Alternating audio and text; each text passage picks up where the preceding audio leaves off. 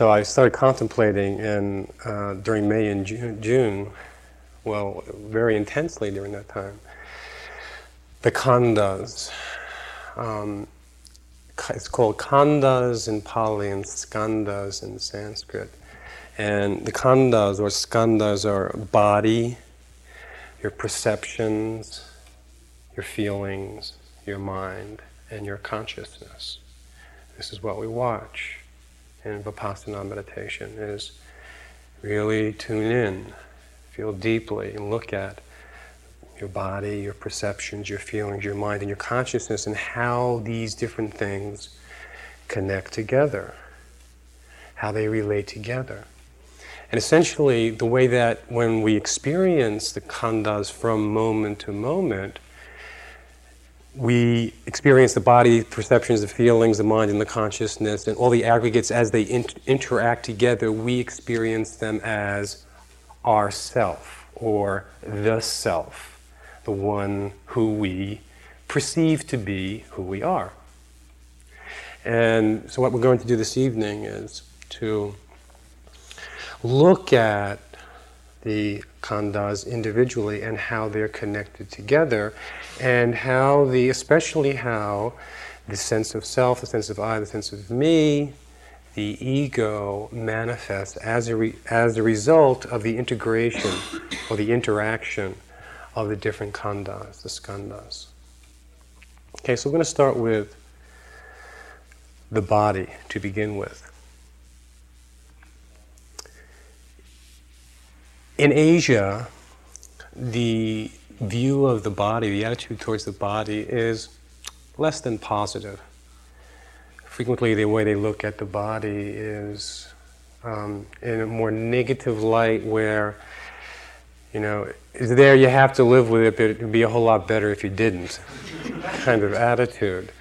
And um, there's not a, a, great deal of, especially in the Theravada Buddhist tradition, you feel this very, very strongly, um, very much care or attention given to the body, nor the um, encouragement to develop a very positive relationship with it.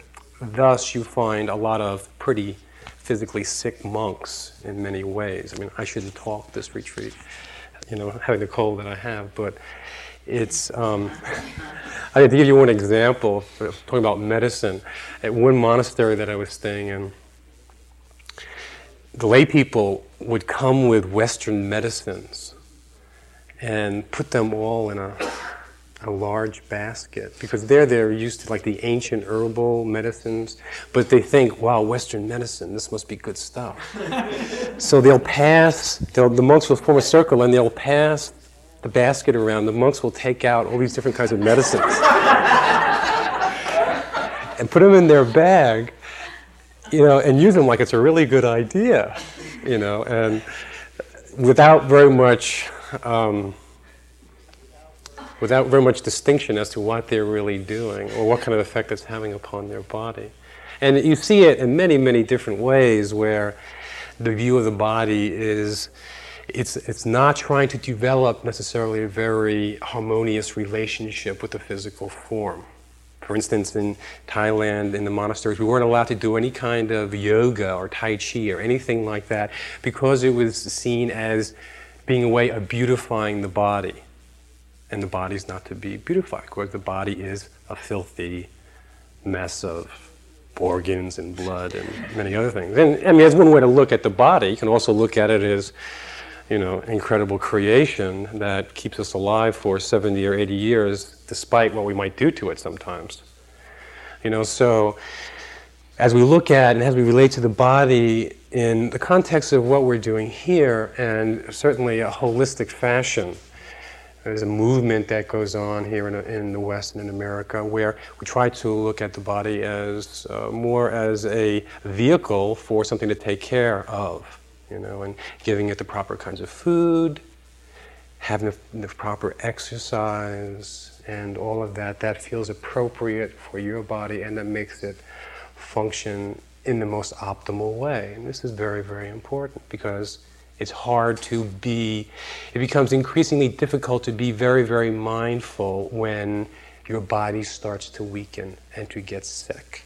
So you want to keep the body as strong as possible because the mind stays strong. The Buddha would oftentimes um, um, say that it's good to start to meditate, it's good to ordain when you're young. He would give the example of when your hair is jet black, when you're still young, then get into it, do it.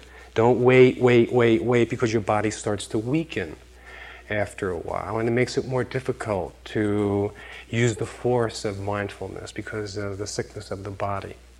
So, one way of looking at the body is that the body is our temple and it houses the soul, it houses our soul. We come into an incarnation into this lifetime. We have this body to honor the body, to keep it clean, and to keep it in good order, as you would keep your a temple or a place of worship in good order, to take care of it that way.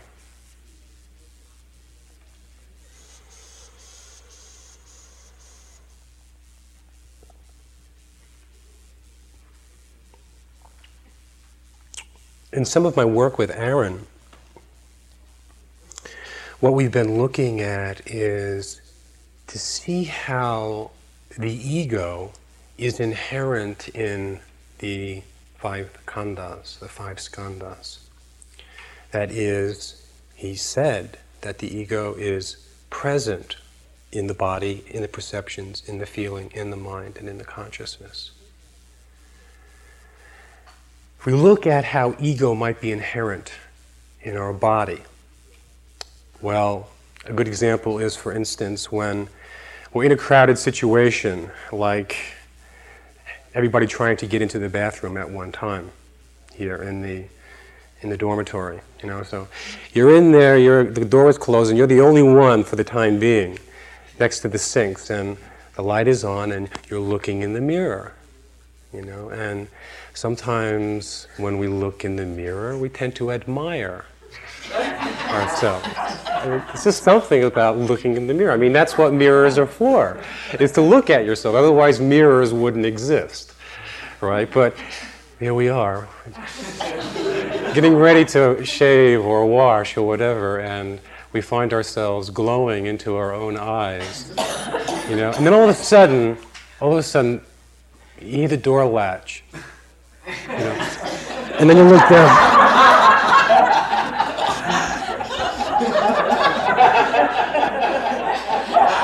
Wash your face. Did he see me? I hope he didn't see me.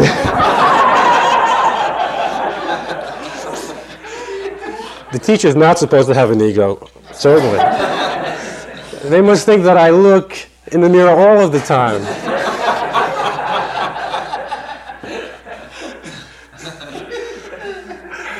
You know, you start to see the, you know, the ego arise in relation to your body. There's an attachment to the body in that moment. And the ego is inherent in that body and in that attachment in that moment. You know, I noticed also when I was, this retreat especially, when I was coming up the steps, you know, before I come to the meditation hall, put my hair like this, you know, make sure it's smooth a little bit. I saw myself each time when I came up, it was almost like an automatic response to cover the bald spots a little bit better, you know. Or you might you might be going a little bit gray, you know, so you want to put some darkening in your hair so that the aging process just doesn't show. You know, so you need to look at all of it. I mean, I don't do that. I don't have to yet. But to see that in, when you start looking at how you relate to your body, that the ego can, is inherent in the body itself.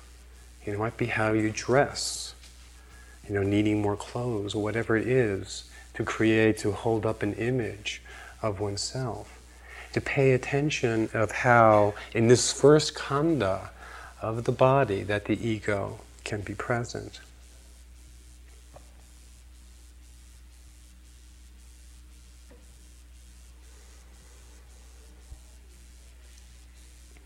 So our body has sense bases.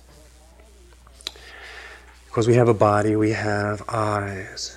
That's one of the sense bases. And we have ears. so we can hear. We have a nose so we can smell. We have a mouth so that we can taste. We have a body so we can feel tactile sensations.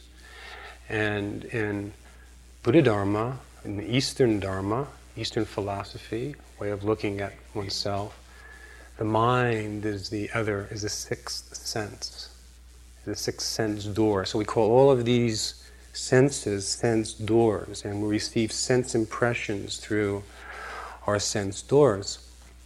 And the way that we work with the Vipassana is you, as you become quiet, you start to see moment to moment the arising at these different sense doors. So there's the body, kind of the body, and then perception arises. And the way that perception arises is that, okay, you're, you're sitting and you have an ear, the ear base, and then there is an object such as a sound. And the third thing that's present is consciousness. So you have the sense door, the ear, you have the sense object, which is the sound, and you have the third thing, which is consciousness. And the, so the, fifth, the fifth khandha, consciousness is present in that moment. If you're dead, you know, you don't have the consciousness, you can't hear the sound. But you have those three things, and the perception arises. Okay, now to give you an example of how ego can arise in perception, which is our second khandha, is you're sitting in the hall here. And we're well into the sitting, and you're sitting and you're getting deeper finally. Your mind's starting to quieten down, getting a little quieter, just a little quieter. And then you hear the door latch. And in that moment, there's a sound. And then your mind says, Who's coming in late? Don't they know they're not supposed to come in late? The meditation already started. Or you start to, your mind, there's contact at the ear, there's a sound, there's consciousness, there's contact there, and then you start to feel a feeling of annoyance inside of your mind from that contact the perception arises. So, inherent in the perception is the subject object relationship of yourself and somebody else. The sense of I, the sense of me, self ego becomes stronger and solidifies the self in consciousness as it makes an awareness with the sound as it arises in your mind. But it's just a sound, you know, it's if you can, when it arises, if you just hearing, hearing, hearing as a sound, and don't let it go on further. In other words, your mind is not grasping hold of it, but just aware as a sound, just the sound as its sound, then it doesn't move more deeply into grasping and into suffering because of the sense of, you know, somebody is bothering me. My meditation is interrupted by this sound. And to see how easily duality starts to come into play when the mind grasps hold of something and it starts giving rise to these feelings, these unpleasant feelings within the mind. You know, sometimes to see at home how ego might be inherent in a perception. Like when your phone rings, you know, I remember when when I was younger, we didn't have a phone in my house. You know, so there was really there was not a whole lot of conditioning around a phone because we didn't have one. I remember I would I was visiting a friend who lived down the street one time, and um, her phone rang, and her phone rang, and she, he was in one room, and the phone was in another room, and she flew she just flew off of the chair and ran into the other room to pick up the phone. She did it, and I could not wonder why she did that, you know. And you know why she could have such a response to the phone ringing that she would rush to answer the phone. You know, it's like if somebody, you know, called you or wanted to talk with you, would you race over there? You know, you know what do you want? You wouldn't. You, you probably walk over and, and ask the person what it is that they want. But as soon as the phone rang, she was gone, you know. And then it's happened a couple of times that I, as I knew her, it started to happen, and I started to see how much anxiety there was about the phone, you know, and answering the phone, you know, and how inherent in their perception that it stimulates all these kinds of internal feelings within ourself that we can relate, you know, to the sense of self. Is, you know, is it for me? Is it for somebody else? You know, is it, a boy calling me? Is it a date? You know, whatever might get, you know, wrapped around that. You might have a business of your own. You're starting a business. And in order for the business to go, the phone's got to ring. You know, so you wait and wait and wait, maybe unconsciously to some degree, but you wait and wait and wait for the phone to ring. Then it rings, yes, can I help you? You know, you, you feel anxious, You're, you know, there's, there's a sound, and then with that, there's something, there's not just the sound, but there's some part of you that is very invested and affected by that perception in that moment.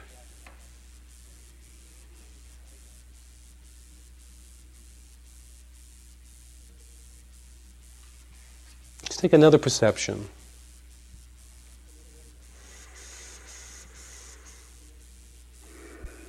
Let's take example the perception of seeing, the visual perception. And part of our retreat here is being silent. And you've been very good about that, about the silence. And sometimes in some retreats, they're not so much into the silence, especially it seems like the shorter retreats, like the weekend retreats. Um, sometimes people come to weekend retreats like commuters. You know, they kind of drive in and unpack their bags and then they come up to the meditation hall and we do some meditation and they kind of race around a little bit and then you know the weekend they drive off again you know kind of like uh, the weekend commuter retreat and, but we still tried to maintain the silence. And one time I was leading a retreat like this, and um, you know, I emphasized the silence, and I went into the dining hall where the tea urn is. And I was just going to get a cup of tea, and there are these two people there chewing the fat or whatever it was that they were doing there. And so as I approached, one of them saw me, you know, and she goes, She's already.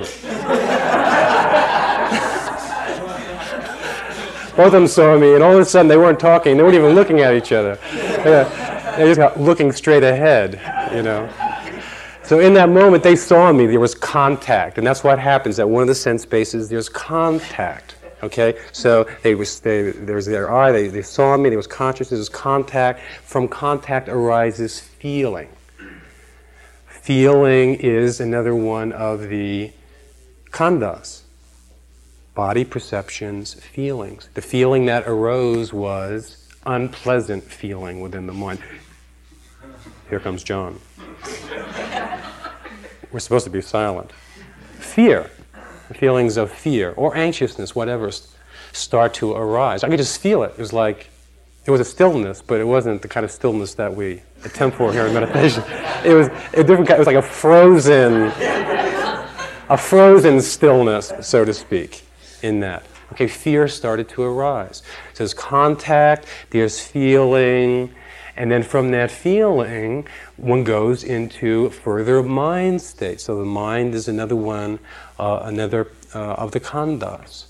In this particular instance, it was fear that was ari- arising. It was breaking the silence, fear, and the feeling that we're caught. You know, we did something wrong. We're caught. And I started, it's very interesting, this retreat. And I think there was, it's a, because of a process that's been happening for me a while now, is that i am getting in touch with a lot of childhood memories. And I remember very, very vividly when I was in the first grade. Um, and uh, I was just trying to find my way around the world, actually. And I have a sister who's two years older than me. She was in the third grade. And it was, we were in the lunchroom. And it was after lunch, and I, I had some food on my hands. So my sister took me over to the water fountain to help me to clean my hands in the water fountain. Which is not unreasonable, considering it probably wouldn't have been appropriate for my sister to take me into the girls' room to clean my hand, you know, or for her to go into the boys' room to clean my hand. So we were doing it at the water fountain. And then the sixth grade teacher, Mr. Speed,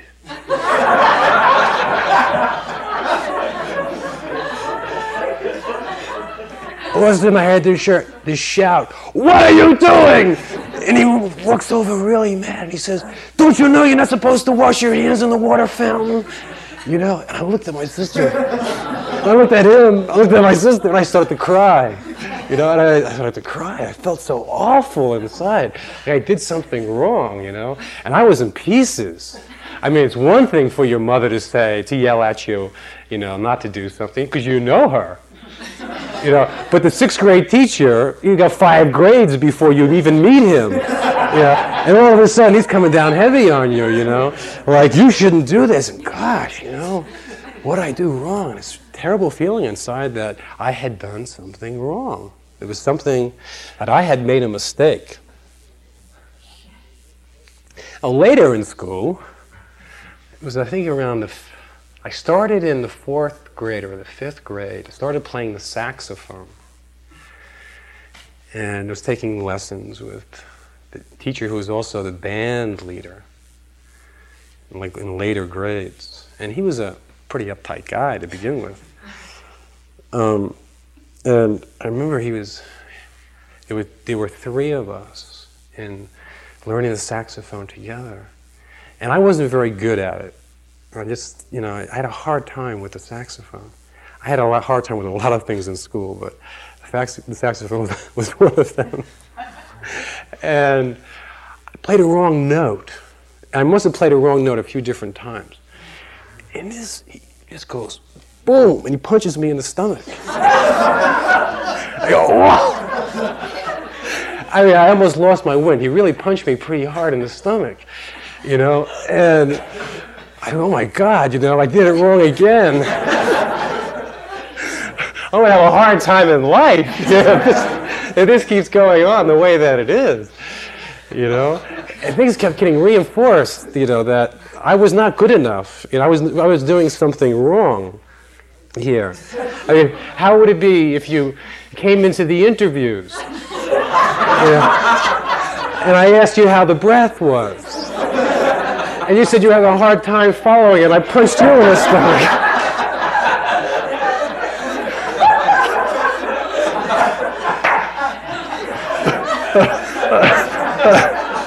How would you like that? I wouldn't have many customers, I don't think, after a while.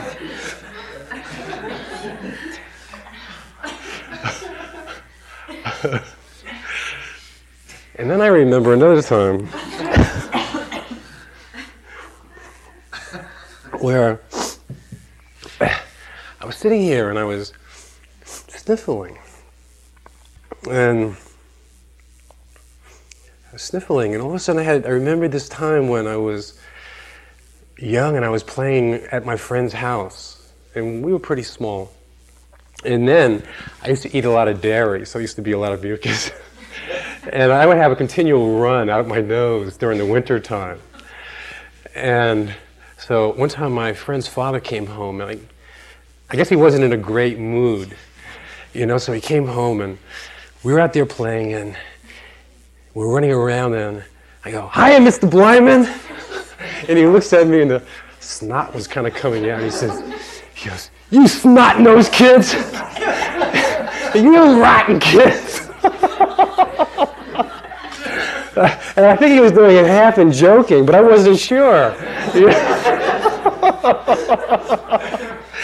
I wasn't quite sure what to make of it, you know, and so and so again, I wasn't quite sure whether I was doing the right thing or whether I was appearing the right way, you know. And there were lots of I realized there were lots of experiences like that, you know, like when you were young and were growing up, that we have these experiences, and the experience says back to us that um, I'm not good enough, or I'm not who I should be. And with that can come very, very deep feelings of unworthiness inside of ourselves. And that at the bottom of many of our, of our fears, the fears that we have, is this very deep seated feeling of unworthiness inside. It's almost like inherently, you know, we don't love ourselves.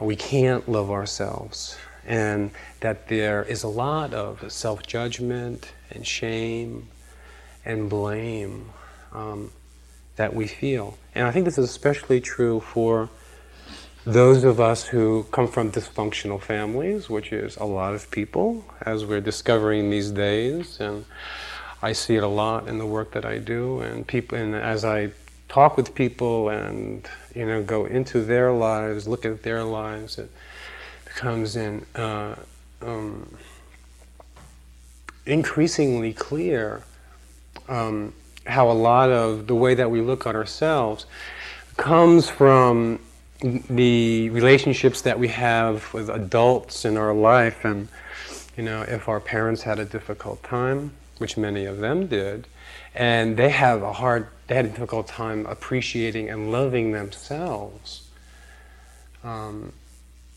and they and they act from their pain and relate to us from their own pain that um, we it gets passed on. We feel the same way about ourselves that you know that we really were not totally loved, you know, and that we weren't totally good or who we were supposed to be, you know, or we didn't make our parents happy. They weren't happy, and we didn't make them happy, and maybe we're responsible for not being, for not um, making them happy and for us not living in a, in a very pleasant and happy situation.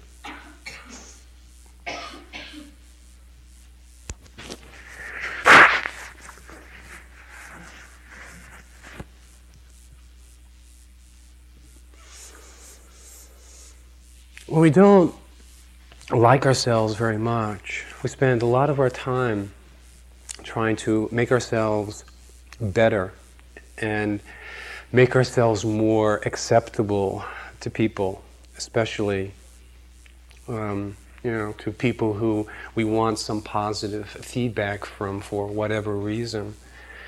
And I just spoke with a friend on the telephone uh, just before I came here, who I haven't seen for a while, and uh, she told me that she went on this diet, this special diet. Um, a special food regime, wild one, you know, and she, her system went totally out of whack as she went on this special kind of diet. She didn't go into it in depth. I said to her, why did you do that? She says, to feel better about myself. You know, she wanted to feel better about her body and how she looked, so she went on this special kind of diet you know, and kind of look at what is it inside of ourselves that makes us do these kinds of things to ourselves, you know, so that we feel better about ourselves, you know, and so that we'll look better to other people. When we don't feel fulfilled and happy, it's easy for us to be envious and jealous of other people. You know, how much of our envy you know, we look at other people and the way that they are. How much of our envy of other people and our jealousy of other people comes out of this feeling of unworthiness inside ourselves? You know, we feel that people don't give us enough credit for who we are. You know, we um, we want more recognition from other people, and all of this is because we don't feel all that great about ourselves inside. You know, so we need this constant reaffirming from other people that we are okay, you know, and um, that we're all right. And we spend a lot of time trying to get that approval, a lot of time and energy. You know, and this can be this very strong drive within ourselves to be more. You know, we always have to be more. We're never, it's never okay that we are who we are. You know, but we have to be more. What is this drive inside of ourselves that makes us always feel that we have to be more? Or that we have to have more? What's going inside, on inside our being that says, you know, do this, you know, do this and, you know, and then maybe, you know, you'll, you'll be acceptable. Maybe then you'll be loved. Maybe then, you know, you'll find some happiness and completion. The first thing is to first come to know this feeling of unworthiness. Start looking at it. It's really remarkable. You know, I mean, many of you may be aware of it already. When you start getting down into the deeper inside yourself and start looking at the feeling of unworthiness. And then how many see and look and see how many of our ego needs come from the feeling of unworthiness. And it's becoming increasingly aware of needing to be accepted by other people, to get attention, to get other people's attention. You know, to be right. You know, needing to be right. Where does that feeling of needing to be right in a debate, in a conversation with somebody, where is that coming from inside of yourself? to be, be, to be known, you know, to be famous, whatever it might be. Where is all of these desires and these needs coming from? And something that you might try is looking, taking a day, you try doing it tomorrow, and look and see how many times your ego arises. How many times you get the feeling of ego needs. You have some, the ego has some needs. Ego arises. You know, needing to impress somebody, even in subtle ways. And being in silence, you'll see it, you know. And needing to be recognized by other people, meaning to be acknowledged by other people, you know, in terms of you, they, you, you need for them to see you, to acknowledge you in some way you know, or to see how you're doing something, to see how you're, you're walking, you know, or to see how you're sitting. You know, I mean, it comes in very, very subtle ways, and it all has to, it all relates to self and to ego, and to how it manifests in different ways.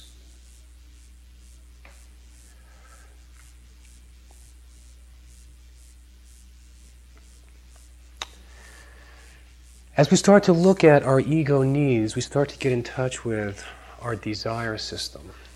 This is crucial in terms of what we're doing here.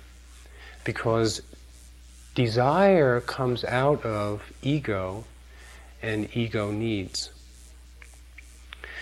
We start to see how, you know, we need more, need, buy more clothes, you know, so that we look better. We get a new car you know, so that we have a different image of ourselves and find ourselves more accept, uh, uh, acceptable. I, after I disrobed as a monk, um, I didn't have anything at that point at all, zero. My mother had given everything away when I left. After I left, she didn't think I was coming back. She gave everything away, except couple of pair of underwear and an undershirt with a hole in it. That's all that I had, and a guitar. That was the extent of my belongings. And so when I came back, um, I was teaching these three month retreats at IMS, and somebody gave me a van at the end of a three month retreat. It was a 1968 Dodge van that's, that, that saw its days. I mean, it was, it was, pretty patched up, and at first I didn't think I even wanted it because I thought I'd have so much trouble with it. It wouldn't be worth it. It cost me more money to repair it. But some people there at the center, they fixed it up, got it running, and finally I drove it away. I, and I, I drove that for the last six years. But it was anybody who saw that van. Um, it was not very beautiful. I mean, it had a certain beauty to me because it lasted me six years. But whenever I would drive it around, I would park it in places where people couldn't see it. You know, at the end of the parking lot, you know, so they wouldn't know that it was mine, you know, and it was very embarrassing, you know, to pick somebody up for a date or something in the van because it wasn't a way to impress people at all, not in, not in the least. And, um, you know, and for the last year, I, um, there was, just came this stronger and stronger feeling like, hey, you got to get a different car than this. This is not doing it you know, for, for several reasons. One of them is this thing didn't have any heat in it. And I, you know, in the middle of the winter, I would be driving with a blanket around me. driving out, out to Hillsborough where I live. So finally, you know, I was putting so much money into getting the van repaired that I decided to get a, another car. And I did recently, very recently, I got a, um, a used but a very good Honda Accord, which feels like automotive heaven when I ride it. You know, but it was interesting to look and to see how much image there was around this thing that I drove. It got me to places, you know, it was functional, but it didn't look very good. And here in America, I noticed that a lot of people's images are based around their cars. It's very interesting because in Italy, it's around clothes. I visited Italy a couple of years ago, and everybody's dressed up. You know, I mean, it was like even if you're poor, your your your your mother and your father will spend every extra money they have to buy you designer clothes, nice clothes, because that is the thing. That's the way that people judge each other and who they are is by their clothes. You know, in America, it's not like that. You know, Americans we're very casual. It doesn't matter if you're a sweatshirt if you have a sweatshirt on, but you got to be driving a nice car. Because that really makes the difference, you know, because people, you know, look at you, stop at a stoplight, and you look over, and, you know, all right, what do you got there, you know? Usually when I was driving in the van, it was like, this is what I got, kind of feeling, you know. I could just see how much ego there was in it, you know, and how you know, to have another car might make one feel better. And it does. It does make one feel better. And part of the reason that it makes one feel better is because of the ego involvement in the situation.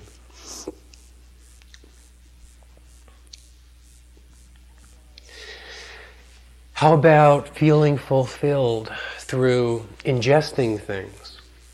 There's a lot of addiction in our society food addiction, alcoholic addiction, drug addiction, substances. Why is there so much addiction in our society?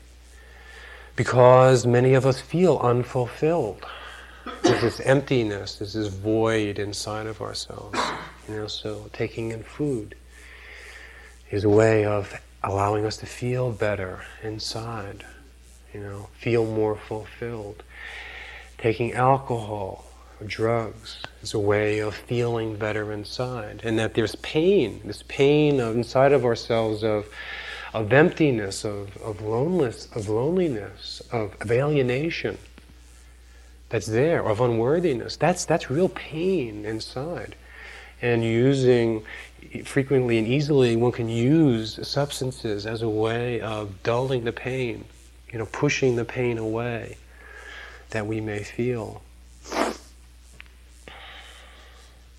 Sometimes people even get into meditation and yoga, into sadhana, as a way of looking um, at themselves or trying to feel more pure. You know, trying to have, create a more positive image of themselves, you know, by doing things which they perceive to be holy In many different ways that that um, that desire and unfulfillment and how we meet those desires can manifest.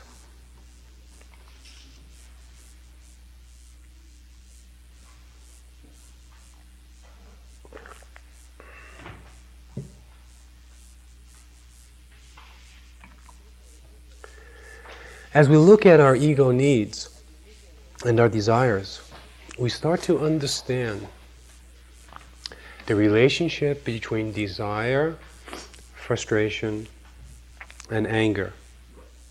And that is that when we have an ego need inside of ourselves, we have a desire, we want something, and we don't get what we want. That is, our desires become frustrated in some way. Then, very easily, the result of that is that we become irritated and angry inside. We become fearful that we're not going to get what we want that we're going to remain unfulfilled inside of ourselves. This is craving, you know. And, and the Buddha, the Buddha said, he said, desire is the cause of suffering. He said, craving is the cause of suffering. Those were his most important words. That's what he realized in the morning of his enlightenment he realized how deeply the desire and the wanting inside was the cause for suffering and something that I never realized where that desire was coming from. What I always did was I saw desire, I was always I've always been aware of desire, but I was never aware of where the desire was coming from. What is before the desire? Why is it that we desire? It's because in being a human and having body perceptions, feelings, having a mind, having a consciousness, all of that, and the ego manifesting and being inherent in each of those khandhas. The ego is inherent just in having a body. The ego is inherent just in having perceptions and seeing and tasting and feeling. It's inherent, it's in there. The propensity towards grasping and clinging is inherent within the perception itself. That when you have a feeling of pleasantness or unpleasantness, that inherent almost within that feeling can be the tendency within the mind to grasp and to cling. And the reason that it, it's this way is because in being human and having a body and having the kind of perception network that we have and having the human feelings that we have, that this is the way that we get to look at ourselves, how we work, and what it is that causes suffering, and how to be released that from that suffering into the state where there is no suffering, the unconditioned.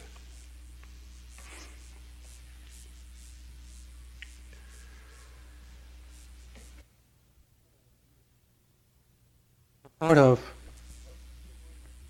our fears is that our desires will remain unfulfilled and that we will remain separate and unfulfilled, alone. And this might be especially strong for people who are single in the world. It's interesting, and being a monk, everybody is single. You know, you live in a society where it's a society of individuals, and everybody is alone, except that you you have a sangha as support. But you come out into the world, and in the world it's a different way. In the world, people couple up and form and go around in twos, for the most part. And um, I've not been very successful in coupling up with someone you know, and it's been something that's been an ongoing issue inside of myself. And, and so I've had to look at, especially lately, a lot of um, loneliness. And when I was a monk, you were alone a lot. It was a life of solitude, alone a lot. Spent a lot of time alone. And it never bothered me at all. I never felt that I needed other people. And if I did, I always had enough people around that I could be in touch with it. I never, never really felt lonely.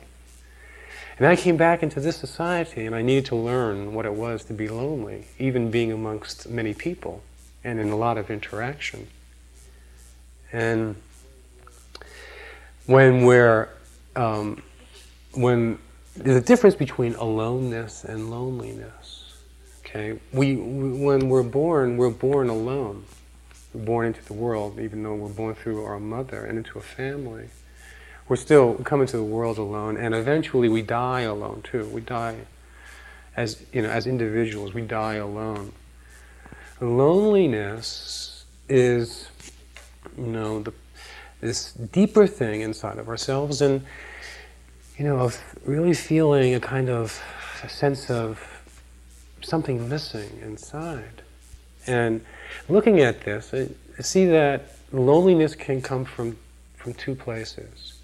One place that loneliness can come from is that we fear intimacy. And the fear of intimacy is that we are not good enough. And therefore, in not being good enough, that we're not deserving of somebody else's love and somebody else's affection. And that can be one reason why we remain alone is because there is this fear that stems from the unworthiness inside of ourselves that we're not good enough.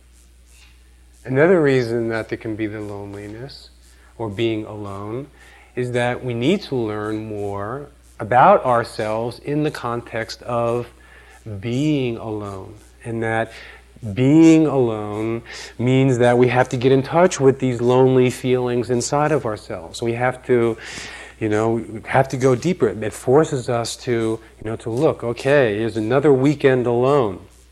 You know, another weekend where I just feel this emptiness inside of ourselves and it pushes us inside, you know, to look at the feelings that are there.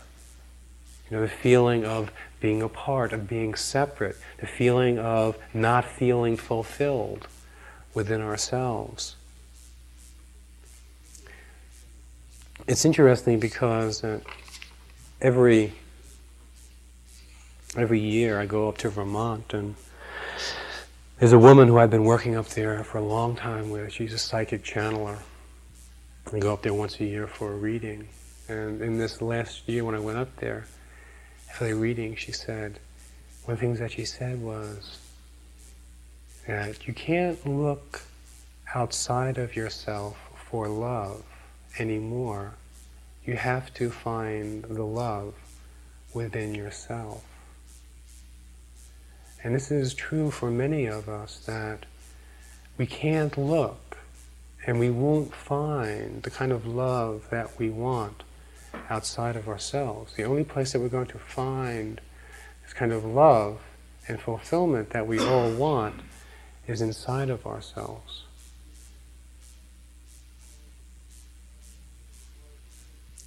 You know, part of what makes it difficult sometimes for us to feel our heart and to open to the love that's there is this inner attitude that we are undeserving of it or unworthy of being loved. So there has got to be this constant, constant reinforcement that we are lovable and that, you know, it is possible to feel love and that we deserve love and can open ourselves to that love and that that love is inside of ourselves and that we can allow ourselves to, to feel it, that we truly are worthy of love. What else can we do with the feelings of unworthiness that we have inside. How can we work with this? The most important thing is to allow it to be uncovered, to get in touch with it. And that's what this mindfulness practice is doing for us. It's, it's bringing us deeper and deeper inside, and it's getting us in touch with the, the deeper feelings, the primordial feelings. This is very, very on the bottom very, very much on the bottom of the heart, so to speak, and what's there. And getting in touch with it, getting in touch with the feelings of unworthiness, and then allowing it to come up, allowing yourself to feel it. Oftentimes, the way that it comes up and the way that you feel it is frustration, anger, and pain. That's the way that it comes up. You start to feel it. Strong feelings you know, feeling frustrated because you've wanted to love so much. You've wanted to be loved. I mean, this is, you know, this is uh, so intrinsic and so important to human life. Love. You know, to feel love, to give love, to be love, to share in love. This is so important. You know, and our heart has not been receiving and getting the love to the degree that we need to get it, to feel it, to feel nourished by it. And so, as a result of not feeling it the way that we need to feel it, there is frustration. There is anger that we haven't gotten what we, what we need. We haven't been given it. We haven't felt it for whatever reason. It's not always our parents' fault. You know, it's just that in embodied existence, what we're here to learn is to be able to get in deeper touch with it, the source of love within ourselves. That's our work. That's part of what. That's part of what why we're here. That's part of a lot of what brings people into Dharma. You know, is to is to learn how to feel that love and that truth within themselves. So, first thing is to uncover a lot of the deeper feelings of the frustration, the desire, the wanting, the yearning inside. And you start to see after a while that a lot of the desires, other desires that we have, start looking at the desires that are there. You start tracing them back. Go deeper, deeper behind the desire. Find the root of the desire. Go deeper within to find where desire is springing from within oneself. What is at the bottom of it? It's the ego's needs. The ego wants something. You know, and allowing yourself to feel that. And then as you feel that, and other feelings start to come up, the frustration, the anger, the rage, whatever it might be, the irritation, the agitation, the restlessness, whatever it might be that comes up, then keeping your heart open and opening the pain and allowing it to release, just allowing it all to come up. Allow yourself to feel, feel it. Doing metta meditation, loving kindness meditation, is very good for this because it gets you in touch with the heart, you know, and allows those feelings to come through. Forgiveness meditation, so very, very helpful here.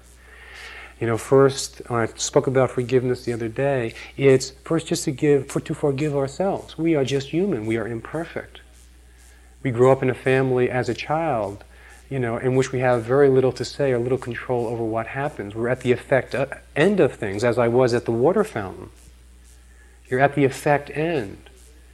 You see, and there's a lot that goes on, and it creates these feelings inside of you, you know, and there's a lot of negativity with the image of ourselves, you know, and the shame and the guilt and the judgment to release this stuff through self forgiveness. May I be happy, peaceful. May I be released from these negativities. May I be released from this judgment, from this shame, and from this guilt.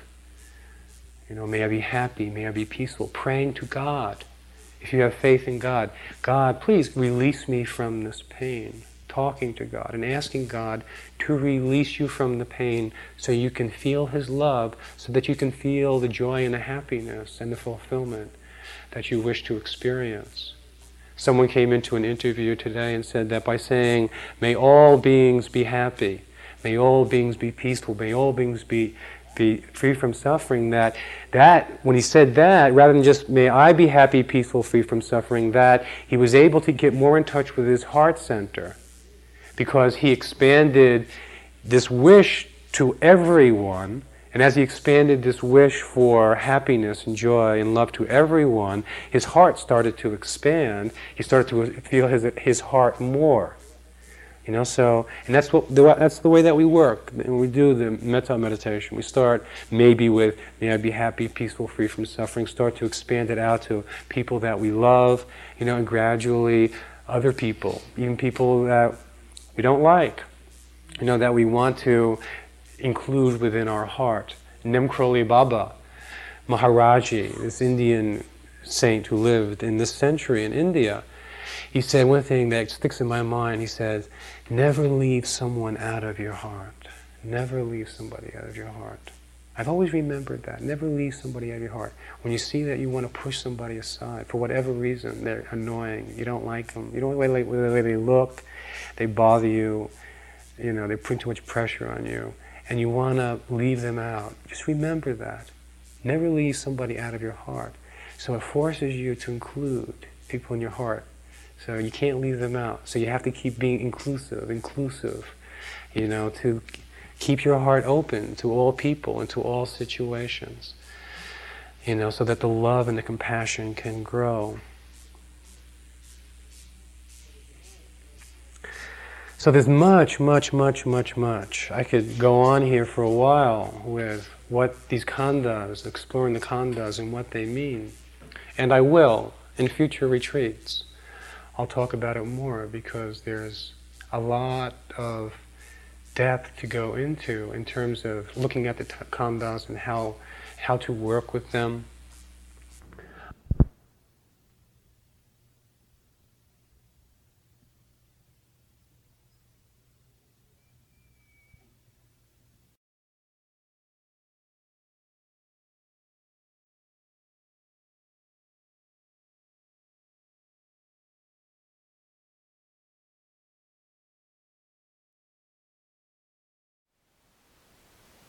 Thank you for listening. To learn how you can support the teachers and Dharma Seed, please visit dharmaseed.org slash donate.